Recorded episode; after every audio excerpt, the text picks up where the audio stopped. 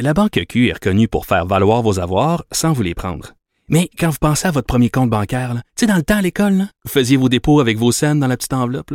Hmm, C'était bien beau.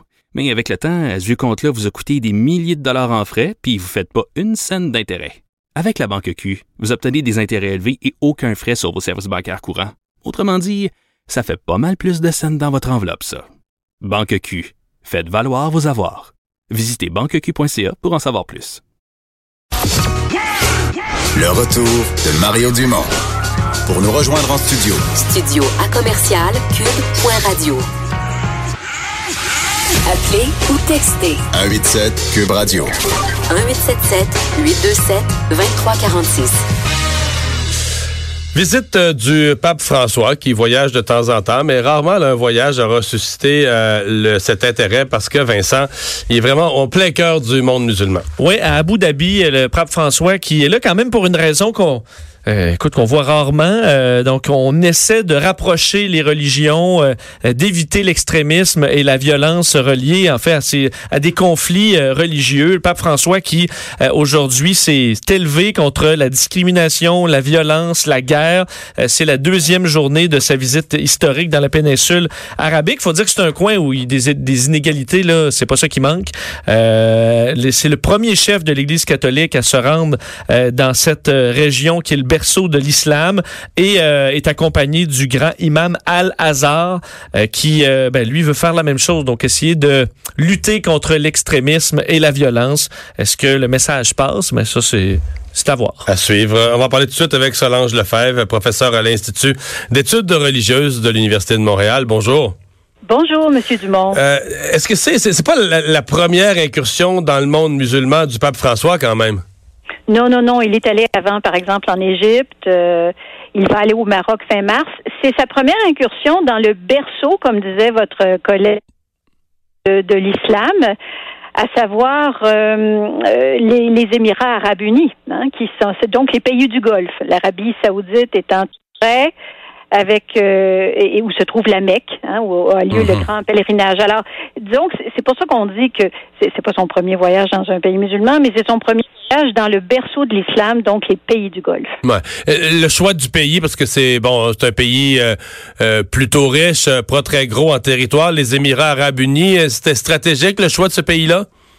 En fait, euh, l'occasion de ce voyage-là, c'est une rencontre interreligieuse qui est organisée par des grands leaders. Hein. Euh, votre collègue aussi l'a nommé tout à l'heure l'imam d'Al-Azhar du Caire, donc qui vient d'Égypte, là où se trouve une des grandes, grandes écoles de l'islam sunnite, qui est majoritaire. Hein, 90% des musulmans sont sunnites.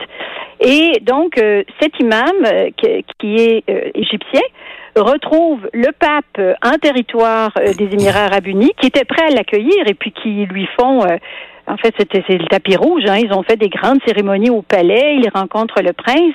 Mais l'occasion principale, c'est cette réunion de, de plusieurs leaders religieux, de chrétiens, musulmans, juifs, hindous, bouddhistes et sikhs. Euh, il y a des représentants de, de, toutes ces religions qui sont réunis là-bas. Et c'est un pays euh, qui a accepté de, de les accueillir. Euh, mais le pape en profite aussi pour critiquer, par exemple, l'Arabie saoudite qui prend part active à, une guerre très, très meurtrière au Yémen. Donc, il y, a, y, a, des messages sévères qui sont lancés qui concernent ces pays du Golfe, mais en même temps, les, les, les pays, les Émirats arabes unis aussi sont reconnus pour une certaine ouverture, hein, pour être assez cosmopolite. Hein. On connaît tous Abu Dhabi au plan industriel, c'est très très développé, euh, très euh, très international. Donc c'était sans doute un terreau favorable pour que ces choses plus difficiles puissent se dire. Est-ce que ces messages se rendent dans le monde musulman? Euh, écoutez, les, rencontres interreligieuses ont une longue histoire. Hein. Même si ça n'atteint pas toutes les couches, par exemple, un des messages lancés par le pape et euh, l'imam euh, d'Égypte, hein, le, grand imam de l'école d'Al-Azhar, concerne le terrorisme, l'extrémisme religieux, les guerres au nom de la religion. Alors, les grands leaders répètent souvent qu'il faut éviter d'instrumentaliser la religion pour des causes violentes. Vous savez que les pays musulmans sont les plus affectés par le terrorisme islamisme islamiste, euh, ce qui fait beaucoup de victimes dans ces pays-là, Algérie, euh, Turquie, euh, Tunisie et d'autres.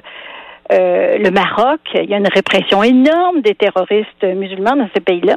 Mais c'est toujours important que ça se répète et que ça se répète encore. Mais ça ne veut pas dire que ça va atteindre toutes les couches, parce que souvent les factions plus extrémistes font à leur tête.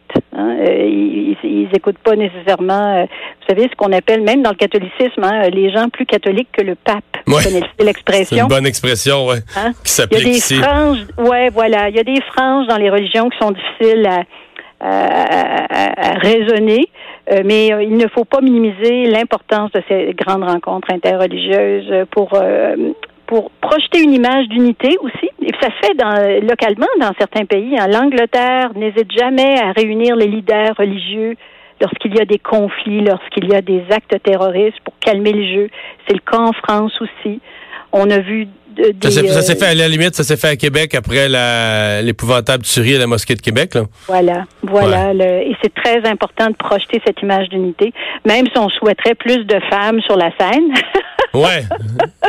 Entre vous et moi, mais ça, c'est vu, vu de pays très avancés sur la question d'égalité homme-femme comme nous, euh, finalement. Mais ça, ça viendra. Alors, parce que vous savez, ils ils s'en prennent à la discrimination. hein. Par exemple, le pape François a répété qu'il fallait euh, plus accueillir mieux les réfugiés. Il y a, euh, des, des- des myriades de réfugiés dans ces pays du Golfe qui sont pas très bien traités.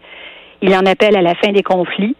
Euh, mais on sait très bien euh, qu'il y a aussi des discriminations autres euh, dans l'Église catholique euh, qu'il faut rappeler. Mais moi, je le fais de l'intérieur. hein. On peut le faire d'une manière réformiste, on peut le faire d'une manière ra- radicale en, en étant à l'extérieur de ces grandes traditions. Mais on peut aussi croire à leur possibilité de se réformer. Solange Lefebvre, merci beaucoup de nous avoir parlé. Ça m'a fait Au revoir. plaisir. Au revoir. On va faire une pause euh, dans un instant. euh, le boss de Vincent.